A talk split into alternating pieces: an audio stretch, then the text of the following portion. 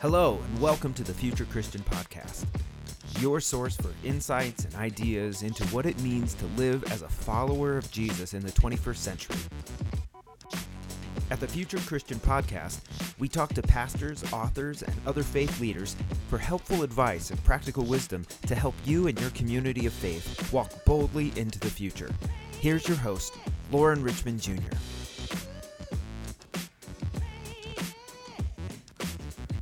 Hello, and welcome to the Future Christian Podcast. My name is Paul Romig Levitt, and yes, I am not Lauren Richmond Jr., but I am speaking to Lauren Richmond Jr. here on the other side of the microphone, and he has not uh, typically been in this in this seat during his own show. But we're going to talk to Lauren Richmond, and if you don't know, I have got a little bit of an introduction for Lauren, if you don't mind. Welcome to the podcast, first of all. Welcome to your own podcast, Thanks. Lauren. Yeah, it's a different position to be in. Yes. Just just for the record, you have to say it's good to be here. That is standard. It is good to be here. That's good. Good. Now that you're you're learning how to be more of a guest uh, on a show, and that's that's totally great. Well, um, for those of you who've been listening for a while, you know who Lauren is, but maybe you're turning tuning in for the first time. And let me tell you a little bit about Lauren. Lauren uh, has his Master of Divinities from Phillips Seminary in Tulsa, Oklahoma. He um, grew up in uh, what was it, Maryland? Is that right? Not quite. New York City and Colorado. In New York City and Colorado. I was close. Maryland was close to this sort of. He grew up, but you grew up independent Baptist, right? And your dad's a pastor. And uh, and you went to Bible college in Springfield, Missouri. Uh, and you got your Bachelor of Science in Youth Ministry and Bible, and then right out of that, you went right into youth ministry. Is that right? Yep. How about that for a dunk into uh, ministry Yeah, life? it was. It was. I bet. Um, and then taking your first lead pastor role at a denomination, sorry, denominational church. Was that here in Colorado? Yeah. Yeah. okay. And um, had the task of a you know a young lead pastor who to turn around and revitalize this aging congregation, as there are many of those around, and, and you saw just this 50% rise in membership and in giving. And um, they were just so excited about that that they were like, "We got to get you out of here."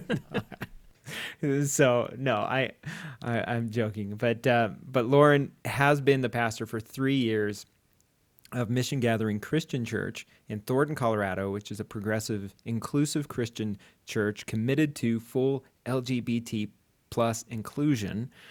And uh, we'll we'll be talking a little bit more about that um, that journey and, and and Lauren being a pastor of that church. Um, but he's also studying to get his um, uh, master's in business administration at Hope International University. He is just like nonstop. He doesn't know when to quit. Uh, he, but he's going into uh, having an emphasis in nonprofit management, and he's also the the the host and producer of the Future Christian podcast, in which he gets to talk to pastors, authors, and other faith leaders about their advice and their practical wisdom um, as the church is walking boldly into the future. I mean, he's had some pretty great guests. I'll just say my favorites. Some of my favorites are Jay Bakker and Brian McLaren. Just recently was really great. Um, but if you go all the way back and listen to season one, uh, Diana Butler Bass, her her conversation was really great. And then I loved conversations with Chuck DeGroat. Thomas J. Oord was just blowing my mind. It was really some had some fantastic guests. Um, so welcome, Lauren. Is there anything I have missed in that um, setup? I know you- you're married, you have two young children. Maybe you can fill us in on a little bit of the rest of your story. Well, the, the the funnest and simplest way I like to say it is I'm a white suburban dad.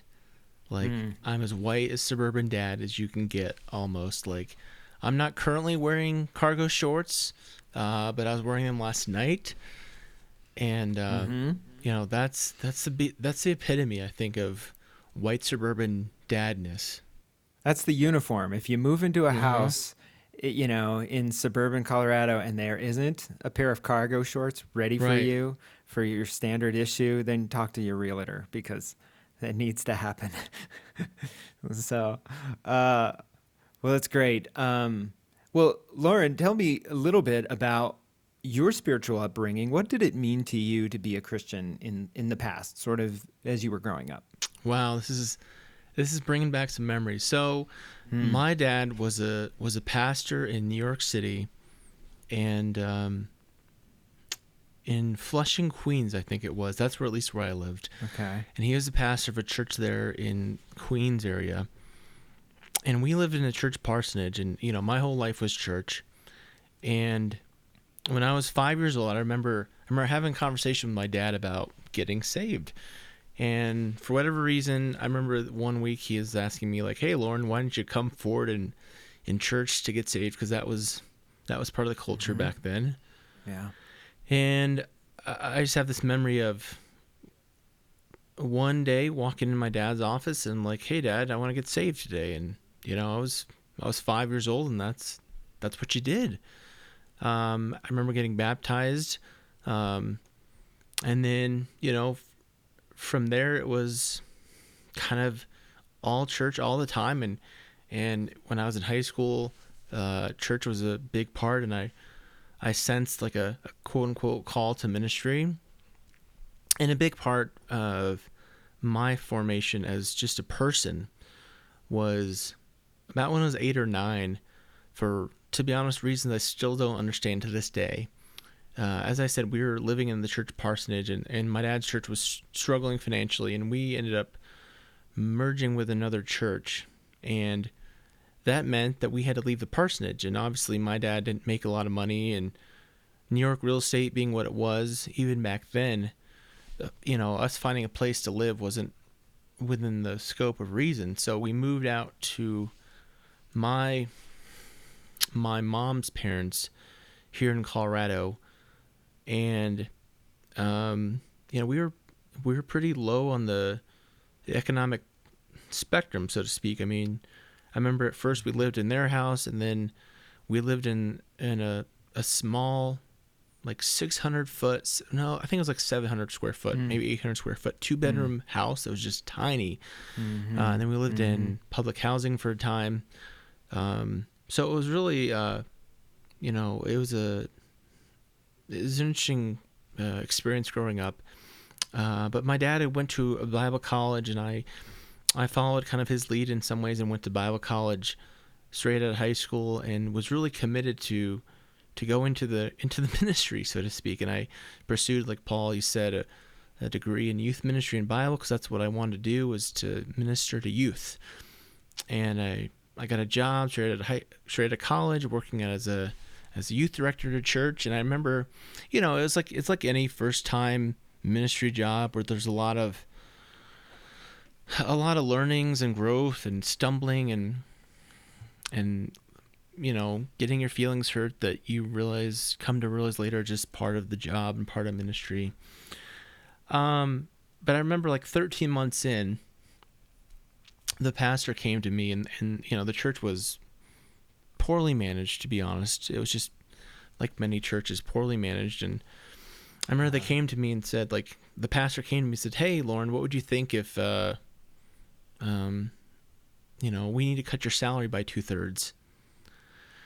And I was obviously a bit taken aback by that. I like that it's posed as a question. what do you, What do you think?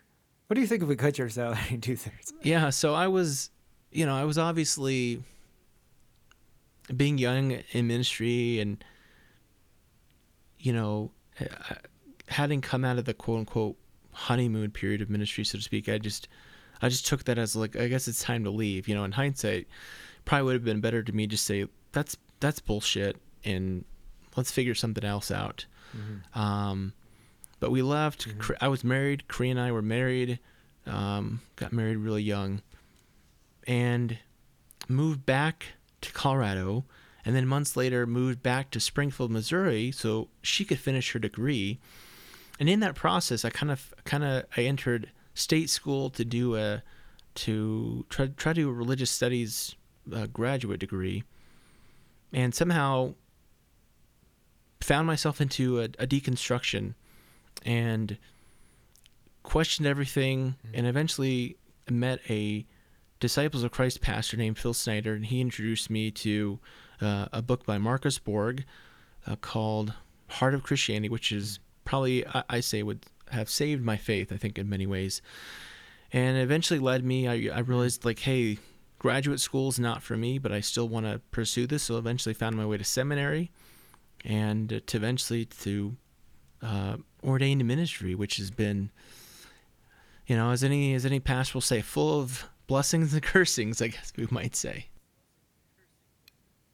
Yeah, yeah, yeah. That's great. I mean, you, you've you've articulated so uh, a kind of path that at least I can relate to a lot because that was my first uh, job out of out of college. I went to college for worship mm-hmm. ministry, mm-hmm. and but I ended up getting a job in, in youth ministry in the first, uh, in the my, my my first position in a full time role in a church, and that was just, it seems like the right atmosphere to have some sort of deconstruction because it's eventually like inevitable in in youth ministry, I suppose, because um, just because of how so many churches are structured for that youth person to be so transitional.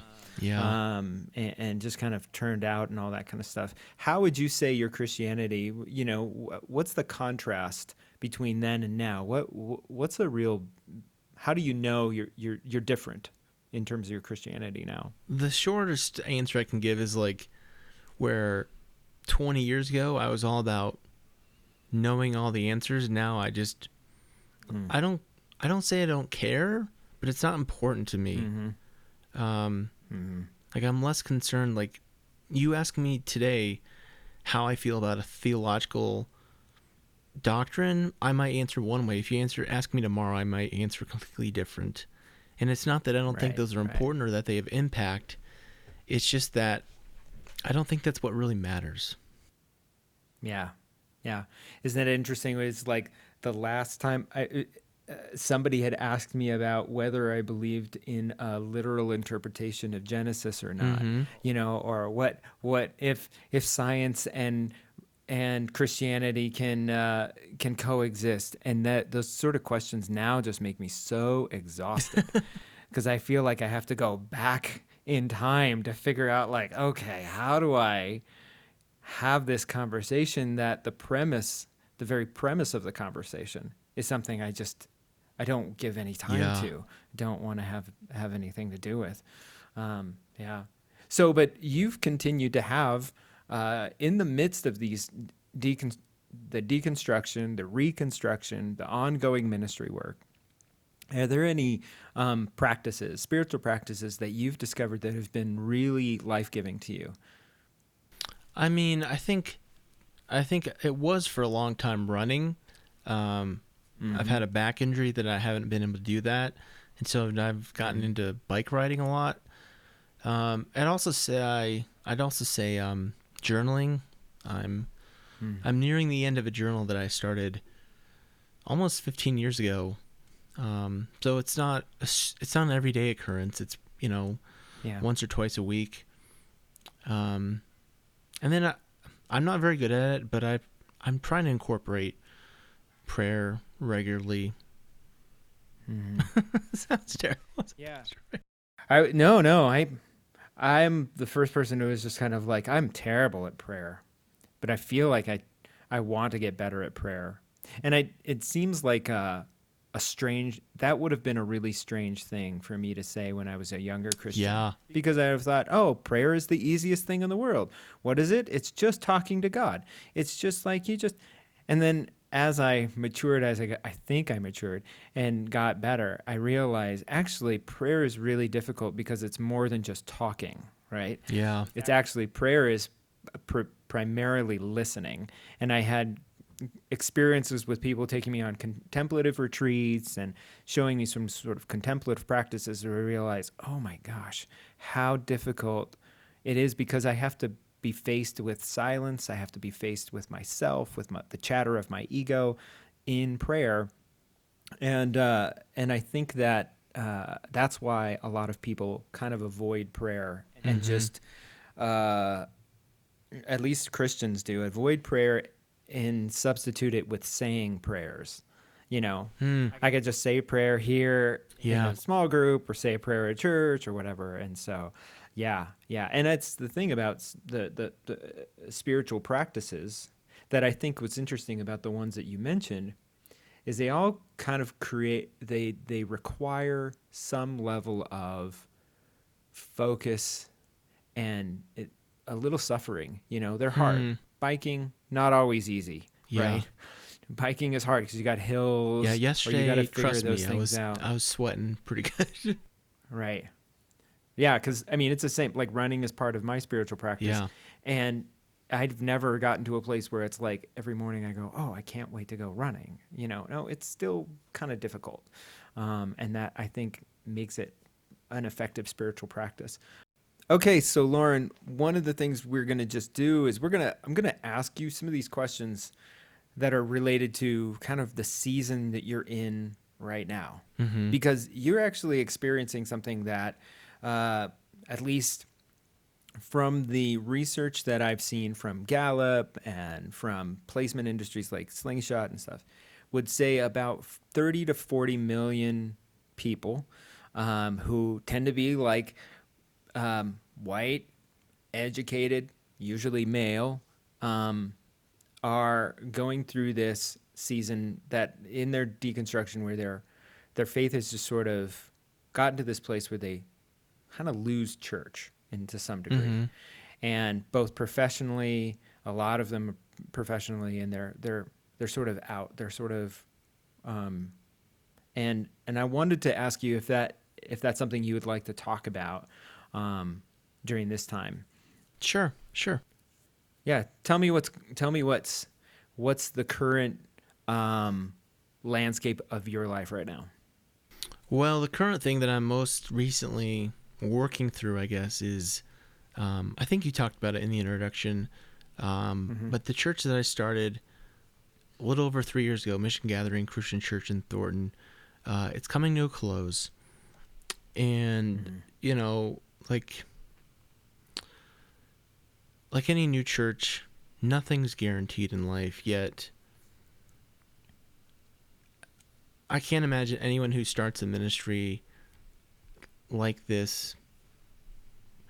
While we probably all know that the odds are stocked stocked against us, stacked against us, it's certainly not. It's not what you want. It's not what you worked hard for, and I think. I think that's. It's it's hit me I, I guess I, I guess I'd say I, I didn't realize how hard it would hit me, uh, just the Mhm. grieving process of seeing Mhm. this come to a close. Yeah.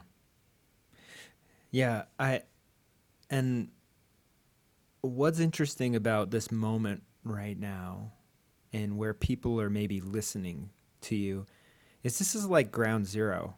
Often uh, some pastor will come on a podcast about a year or two years after a church is closed and they'll talk about the season of wilderness the, the Mhm. liminal space that it, they experienced right and but that's not where you are that you're right at the beginning you know and there's so much um, i would imagine for you for the people around you to try and rush to create some narrative that gives this meaning or sen- you know hope like i i think we are often addicted to hope but not in a good way Yeah. um, you know, we're we're addicted to hope in the ways in which it, we can cl- we can cover over some of the pain, some of the grieving, in order to just not feel uncomfortable, and go like, yeah, this really sucks, and this is not this was not by design. This is not a good thing. Like this is this is a bad thing. hmm you know, and it's okay to say that and, and sort of stay in that. Um, what uh, what have you been noticing about yourself right now in, in the season? Because and maybe and even kind of let us know where you are in sort of the timeline of events Yeah. from you know when when you started to sense this this thing was you know, and we're we were recording this in the the uh, sort of after the first year of a global pandemic. Yeah. Um, and when things started to look like, oh, I don't know if this is going to make it, uh, and then where you are now. I mean, I think by some stretch, like in the broader, in the broadest context, like the Denver area is a super hard market, so to speak, context to start a church. Like Yeah. evangelicals come here all the time and die, don't make it. Um, starting a progressive LGBTQ plus affirming church um, Right. is another matter. So I think Yeah. you know, I, I wouldn't say I was under any illusions that this thing was guaranteed to work. And I know, you know, but there was, I, I remember, I can remember like a few times back, like when a Sunday morning went well and be like, holy shit, this is to work, you know? like, man, this is to make it. And then, you know, the pandemic came around and I, I looked at it as like, okay, this is an opportunity. This is an opportunity. Trying to think that opportunity language. Um, and it you know as the pandemic wore on and it wore on and it wore on and it wore on you know i i, I kept trying to pivot and pivot and pivot and I, I think a lot of what the common narrative around entrepreneurship and new things is that well if you're just creative enough and hardworking enough and energetic enough like things will work out and and i don't mean to discount energy and creativity and hard work but there's some things that just it's just too much and and i don't Right. you know and i don't i don't want to say it was all the pandemic because i think it's more complicated than that um Yeah. But I, I know I was kind of wrestling with like, how is this going to work, and, and thinking about bivocationality, about how much am how much cost am I willing to to really bear to my myself and my family as this thing goes on, and so about a month ago, a little over a month ago, some of my superiors, so to speak, came to me and said, "Lauren, you know, I, I think I think it's time," and I didn't like hearing it to be honest, and I, I still don't like hearing it, but I think you know, I, I told this person I don't think you're wrong. Um, so as we stand today, like literally today, we're recording this the the the last Sunday or last weekend service is a couple weeks away, and I'm not. I don't feel any better about it, to be honest, than I did a month ago. Um, Yeah. like just to be real, like it still hurts the same. Yeah. Um it's hard to say like i'm not i'm not sure to, you know you ask about how it's hit my body i'm not sure i've noticed how it's hit my body yet to be honest um Yeah. i, I know this like well, one thing. Go ahead. i was just gonna, just gonna say like i have this pain in my neck that i Uh. feel like is stress related uh-huh Uh huh. Well, it seems like I've heard a lot of people recently saying like the body knows first, yeah um, and and and how interconnected our bodies and our emotions are. That we'll often feel some of the the trauma in our bodies before we even know that it's oh that's anger, that's sadness, or whatever. I've started to notice a little bit of those those things. One thing that came up in a it was actually in a recent podcast of Future Christian. Um, you were talking with I don't remember her name. It was about burnout. What was her Mhm. name? yeah bethany Um, dearborn Hiser There we go. And uh, really about this this idea of kind of toxic productivity. I don't know if she even used that, but but that is a um, a defense mechanism toward grief. If we can Mhm. like ramp up our productivity. Um, have you felt that temptation to kind of like, okay, I've got to, no loss is going to get me down. Nothing is going to like, did you, you kind of have that narrative like, I'm going to come back stronger? Well, I think I think that was kind of like my my attitude like during the pandemic, at least during the latter half. Like, hey, I'm just gonna work harder, and we're gonna get out of this. Like, it's just like if I can just be creative enough and in, innovative enough, um, like that, this is gonna work out. Um, kind of like just not recognizing the inevitable, and you know, wh- to some extent, I'm I'm slowly learning. Like yesterday, you know, as I joked about in that podcast, and our listeners will have to go back and listen to that. Like I joked about Mhm. how I always kind of like snide, slyly think about folks who take a take a day off to go like on a prayer hike or something.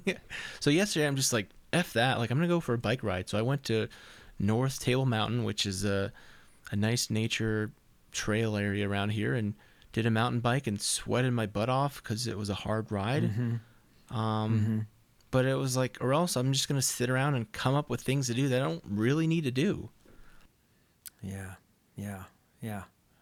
That's uh, I think one of the things that I think could be so important for anybody listening because we all go through change, and Yeah. change is, you know, depending. It's kind of on a spectrum. It could be very dramatic, very, and and I would say on the scale of uh, stress, losing jobs, um, and and especially something like starting a church that you've been solely responsible for and seeing that end is is huge it's a trauma it's Yeah. something that um, and being uh, sort of normalizing your experience can be really helpful and just like okay this is Yeah. this is actually okay that I'm acting like this, that I'm really feeling these things. These are normal. When um, we just try in our, our society, we just kind of like, nope, it's any sort of weakness is just got to get pushed down or, or, or set aside because um, it's, it's, it doesn't belong. And you were going to say something about that. Sorry, I was talking. Well, I was just gonna say like that's one thing that I have been trying to be really intentional about is just honoring my grief. Um, yeah. you know, like you said, there's there's always this kind of push to just tough it out and get through, and um, yeah, I mean it's I don't like it to be frank. Mhm. I don't like this feeling.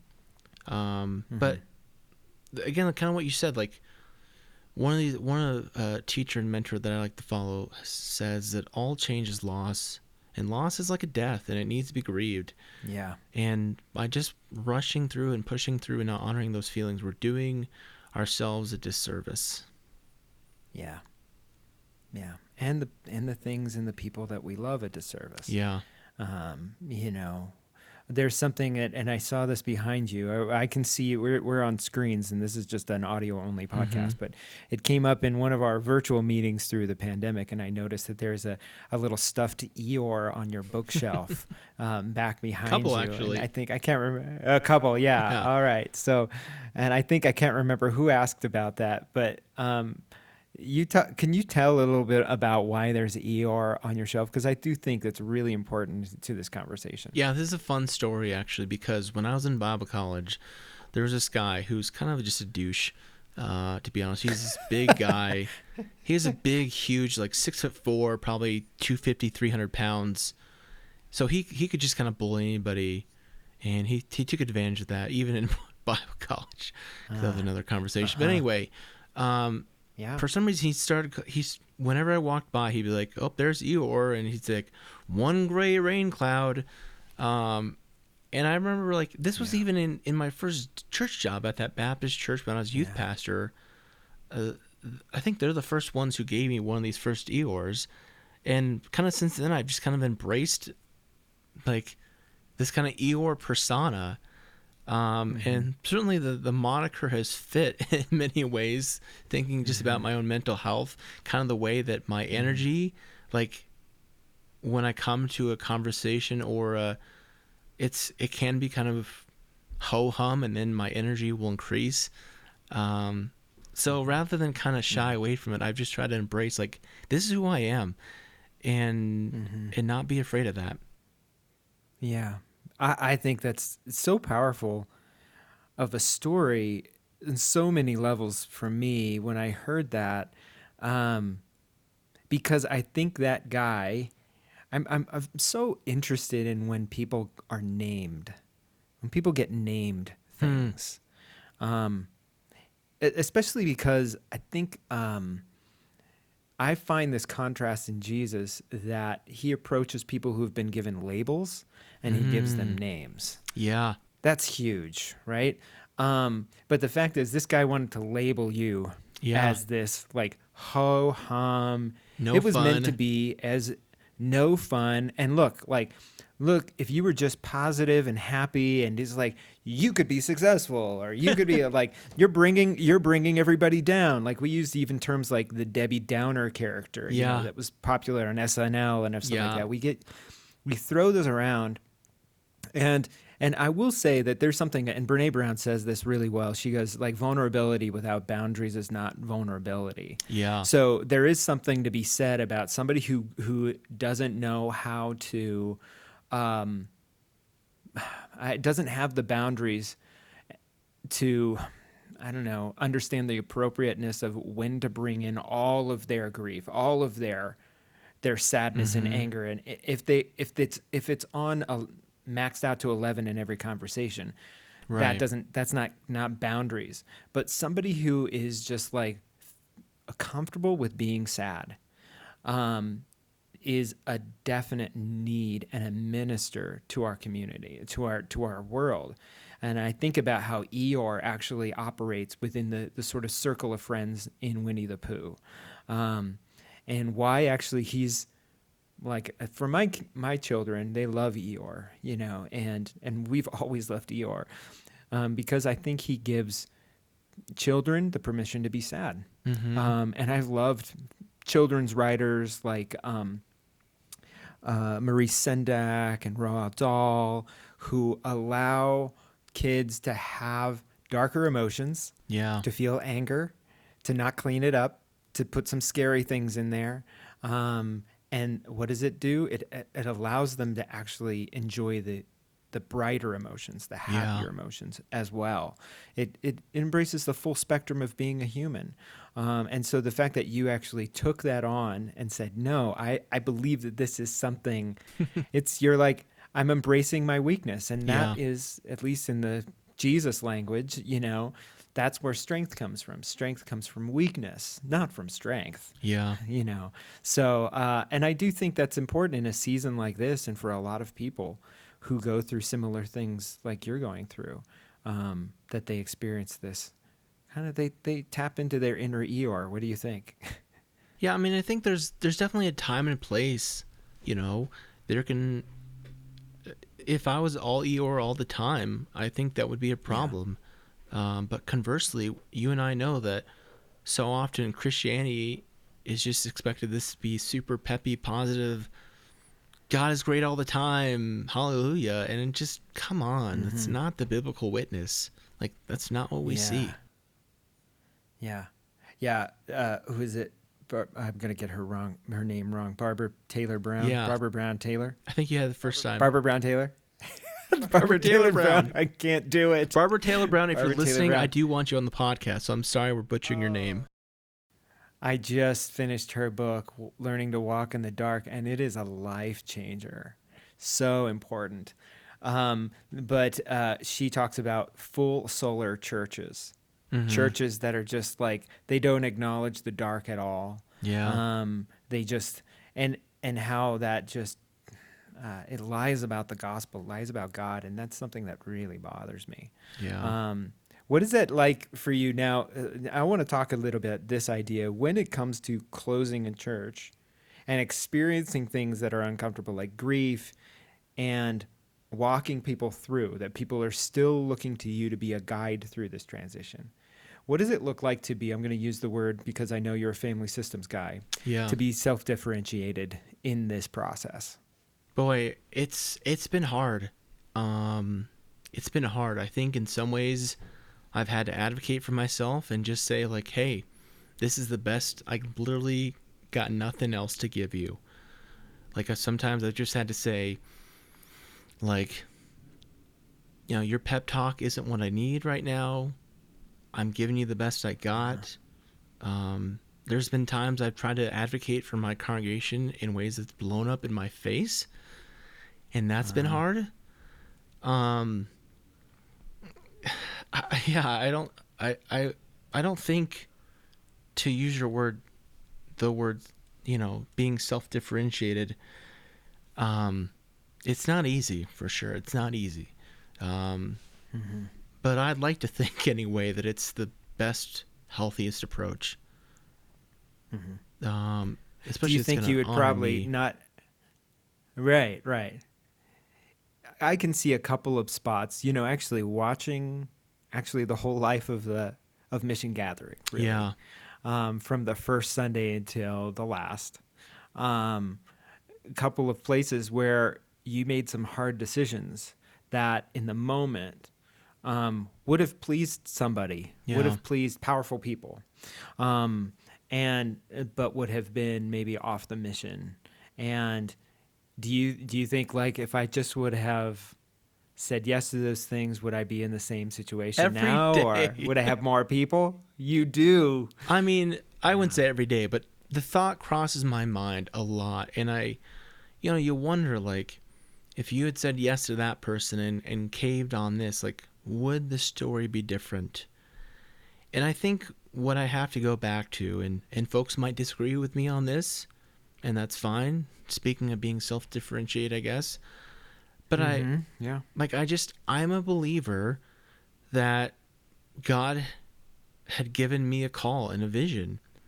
And I know I know this isn't super popular these days. This I you know what seems to want seems to be the approach these days is just kind of this this universal this universal consensus of everyone's opinion matters eh, or everyone's opinion is equally valid and I don't want to discount um, people's voices or their stories or their experiences or what they can bring to the table. But I know we we talked about this as a staff, um, kind of this internal value of everyone has a voice, but not everyone has a vote.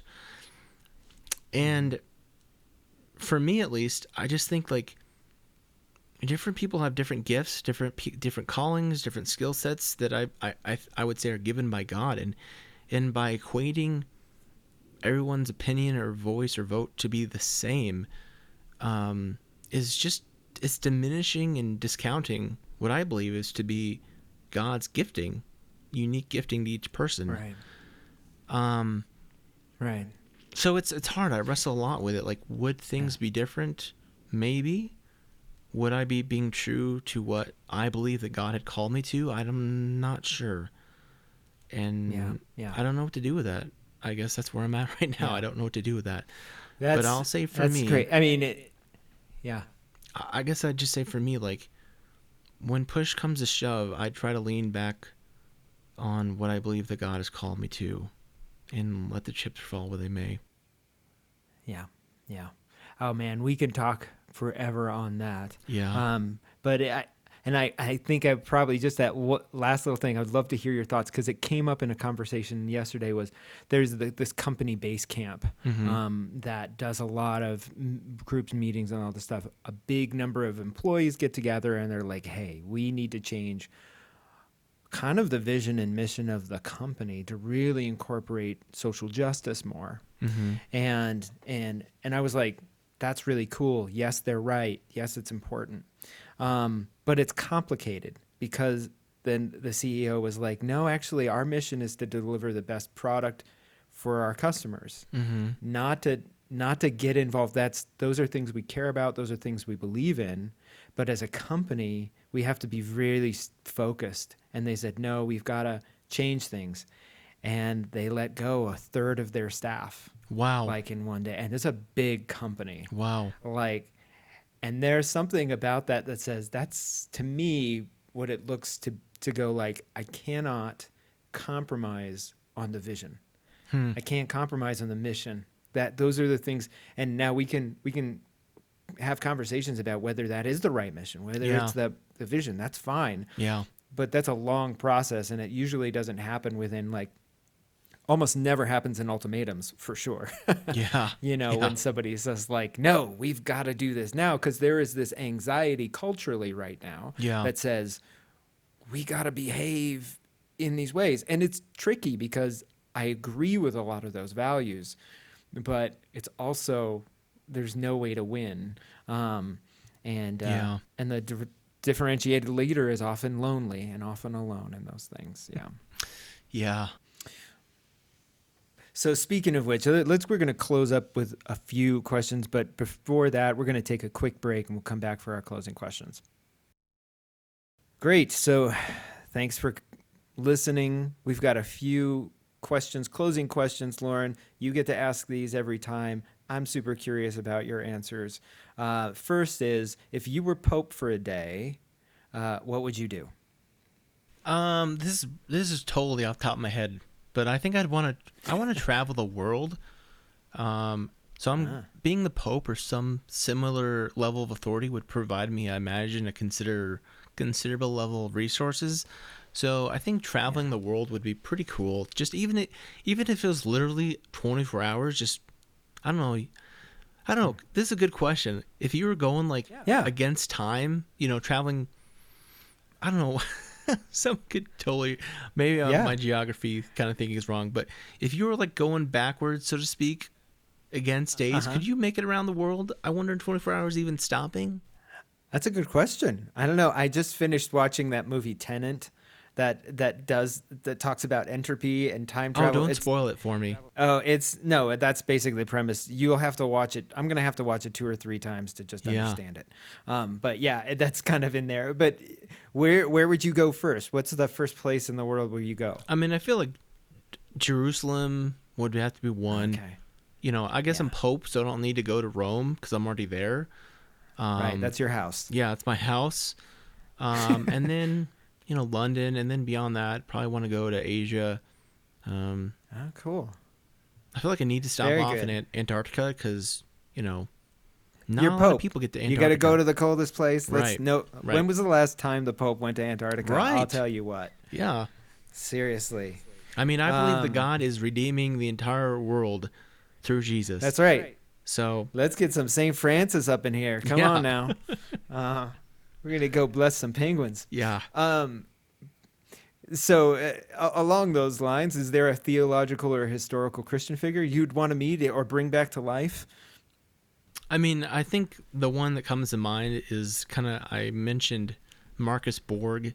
Um, Yeah. he's deceased now, and I really credit his book for kind of saving my faith. I got to see, I got to see him once at a, an event several years Right. back, but I think he'd be one I'd be I'd be interested in talking with just because maybe if it's just kind of like thank you, thank you for doing that. Right, right. That's so great. Um, okay, I, I'd like to ask you these questions about like about our current time and place. What do you think history will remember uh, about the church, about Christianity from this time and season in our life? I think the word you've used is anxiety, and that's what that's what I think. Huh. Like we're in just such a time of transition, and there's so much anxiety around what's next, what, how do we behave, how do we act. You know, so much is changing, and there's so much anxiety around that, and so much of our decisions aren't well thought out or principled. They're just kind of anxious reactions. Um, Mm-hmm. and you know Yeah. there's there's certainly a lot more that could be discussed there but that's something that comes to mind for me Yeah. Yeah. Well then if we were to turn that over and and ask about the hopes, like what what is your hope for the future of Christianity in the world?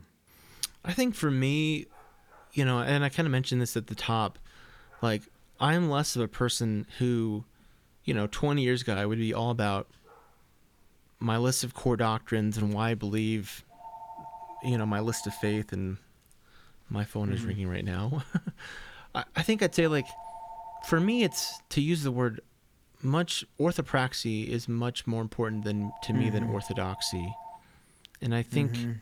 yeah. following the way of Jesus is something that I'm concerned about more. And I know there's there's a lot there as far as you know who's the historical Jesus and you know what historical traditions do we get that are not really Jesus but are the church and I- and I th- I think if we're trying that's a good start. Yeah. Yeah. That's beautiful. I think just just that that simplicity and that picture of simplicity is great. Um, well, Lauren, you know, I suppose people can find out more about you here uh, you know, in this podcast, The Future Christian, uh, you're also going to be on uh, the Chasing Sunday podcast with, uh, well, yours truly, as we're we're talking uh, here. But is there anywhere else that we can uh, find you and people looking to to interact with you? Yeah, I mean, I'm online. I just uh, on Twitter last night. Paul's recording this. I just changed my name to Failed Church Planner on Twitter. I love it. we talked about we talked about this offline, doing that. Yeah. Um, I have a little media podcast production company called Resonate Media Pro. So resonatemediapro.com. And I just say like if you're someone this is my sickness to be honest. I love church. I love church. If you're someone who wants to talk about church, if you're passionate about creative innovative ways to grow and lead church, like I want to talk to you. And I just love talking about this stuff. Uh Yeah. I'll, I'll close with this story. Like I went to this retreat once amongst other pastors, and one of the things we had to do for the day was a 24-hour period of silence, and I was so mad. I was so mad. I'm like, this is stupid. I'm amongst young, energetic pastors and leaders, and I have to be quiet for a day. Oh, that's that's fantastic. Well, Lauren, it was great talking with you. Thanks for being on your own podcast, for being on the the Chasing Sunday podcast, and uh, I want to leave with you this benediction, Lauren, as you enter this next season. Uh, that you that rest settles into your body and into your mind, and that you experience the full depth of God's grace and love for you, and that in the silence you hear the, the song of who you are. And um, be blessed. Thank you, and thanks for listening. Thanks for joining us on the Future Christian Podcast. The Future Christian Podcast is produced by Torn Curtain Arts in partnership with Resonate Media. To learn more about Lauren or the podcast, visit futurechristian.com. If you've enjoyed the show and you think it would be valuable for others to hear, subscribe to the podcast and leave a review. That really helps more people find us. Thanks again, and go in peace.